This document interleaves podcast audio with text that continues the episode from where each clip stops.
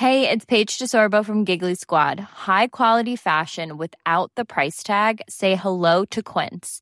I'm snagging high-end essentials like cozy cashmere sweaters, sleek leather jackets, fine jewelry, and so much more. With Quince being 50 to 80% less than similar brands. And they partner with factories that prioritize safe, ethical, and responsible manufacturing. I love that. Luxury quality within reach. Go to quince.com slash style to get free shipping and 365-day returns on your next order. quince.com slash style.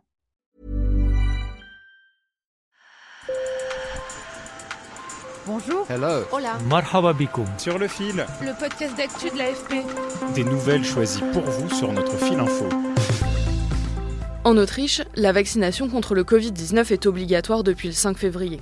C'est une première dans l'Union européenne et quelques rares pays l'imposent ailleurs dans le monde, comme l'Indonésie. Cette obligation, qu'elle soit totale ou indirecte, comme lorsqu'on conditionne l'accès à certains lieux au fait d'être vacciné, fait ressortir des clivages anciens et profonds. Jusqu'où vont les libertés individuelles et quand doivent-elles s'effacer devant l'intérêt général? On fait le tour de la question avec Julien Dury, journaliste à la rubrique santé de l'AFP, qui a creusé le sujet. Sur le fil. Depuis dix jours, les rues de la capitale canadienne Ottawa sont bloquées par des centaines de camions pour protester contre les restrictions sanitaires. Baptisé Convoi de la Liberté, ce mouvement visait à l'origine à protester contre la décision d'obliger les camionneurs à être vaccinés pour franchir la frontière avec les États-Unis. Jay Vanderweyer, camionneur, explique pourquoi il manifeste.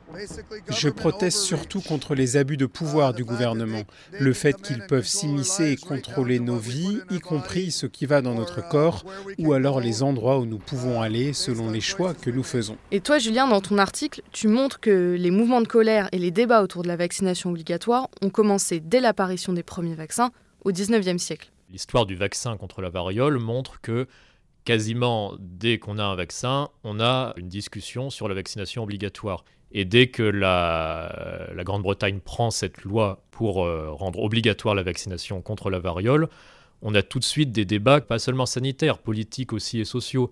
Ensuite, euh, quelques décennies après, euh, il se met à y avoir des manifestations dans certaines villes anglaises, notamment à Leicester, qui poussent finalement euh, le- le- l'Angleterre, la Grande-Bretagne, à renoncer à cette loi. Contre le Covid aujourd'hui, les États mettent en place différents dispositifs pour encourager ou imposer la vaccination. Obligation vaccinale, passe sanitaire, passe vaccinal. Quelles sont les différences euh, du point de vue des libertés publiques? L'obligation vaccinale ou la vaccination obligatoire, euh, comme son nom l'indique, c'est euh, l'État qui dit si vous n'êtes pas vacciné contre telle maladie, vous êtes hors la loi, avec du coup une difficulté qui est comment on fait respecter cette obligation. Et ça, au cours de l'histoire de la vaccination obligatoire, c'est toujours un problème qui ressurgit. Le principe du pass, c'est la, la philosophie est en fait assez différente. La responsabilité, on la fait plus euh, peser sur euh, l'État. On dit euh, c'est à vous de choisir. Le pass, on le fait contrôler, par exemple, si vous allez au restaurant par le, restaurateur, si vous allez au cinéma par la personne au guichet du cinéma. Donc en fait, il y a une sorte de délégation, de décentralisation du contrôle euh, qui est beaucoup plus facile à gérer pour le gouvernement.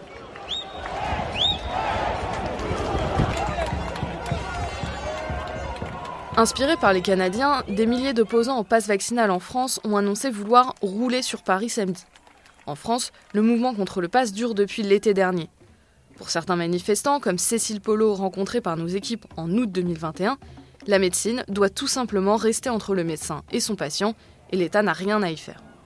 Je ne suis pas contre les vaccins, je suis contre la vaccination obligatoire parce que la santé c'est réellement du cas par cas. Euh, et pour moi c'est un vrai conflit euh, intellectuel et, et de conscience que quelqu'un étranger à notre parcours de santé puisse se positionner euh, avec autorité. Alors Julien, dans les manifestations, certains sont anti-vaccins, d'autres vaccinés. Mais tous invoquent la liberté de choisir comme moteur principal. Sur quelle conception de la liberté euh, reposent en général leurs arguments? Bah, c'est la, conception qui est d'ailleurs tout à, euh, tout à fait euh, totalement légitime euh, et qui consiste à dire euh, j'accomplis un acte de santé, donc c'est à moi euh, de choisir, c'est à moi d'avoir un choix éclairé sur ce que je décide euh, d'accomplir euh, sur mon propre corps, sur mon propre organisme. Ensuite, on sait qu'actuellement, il y a beaucoup de désinformations qui circulent sur les vaccins, qui tendent par exemple à exagérer beaucoup les effets secondaires, donc on peut se poser la question de à quel point ce choix est-il réellement éclairé.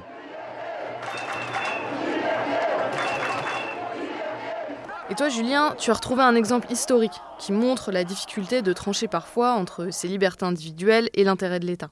Autour de 1870, il y a eu une guerre euh, entre la France et la, Prusse, l'ancêtre de l'Allemagne, et la, France a perdu lourdement cette guerre, et l'un des facteurs qui a joué dans la défaite française, c'est que les soldats prussiens étaient beaucoup mieux, beaucoup plus largement vaccinés contre la variole. Cette idée que euh, la vaccination avait contribué à la victoire prussienne, non seulement elle a été intégrée euh, en France par le pouvoir français, mais ça a même été euh, très observé dans, toute l'Europe. Et euh, dans les décennies qui ont suivi, beaucoup de pays européens ont mis en place des lois qui imposaient la vaccination contre la variole.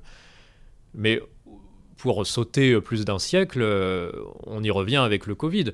Dire quand des pays euh, envisagent ou mettent en place soit la vaccination obligatoire, soit le pass sanitaire ou, vaccinal, euh, il y a cette idée, on va mettre ça en place pour éviter de revenir à des, mesures, des restrictions extrêmement strictes, comme c'était le cas au début de la pandémie, parce que ça ne serait plus politiquement acceptable par, la population.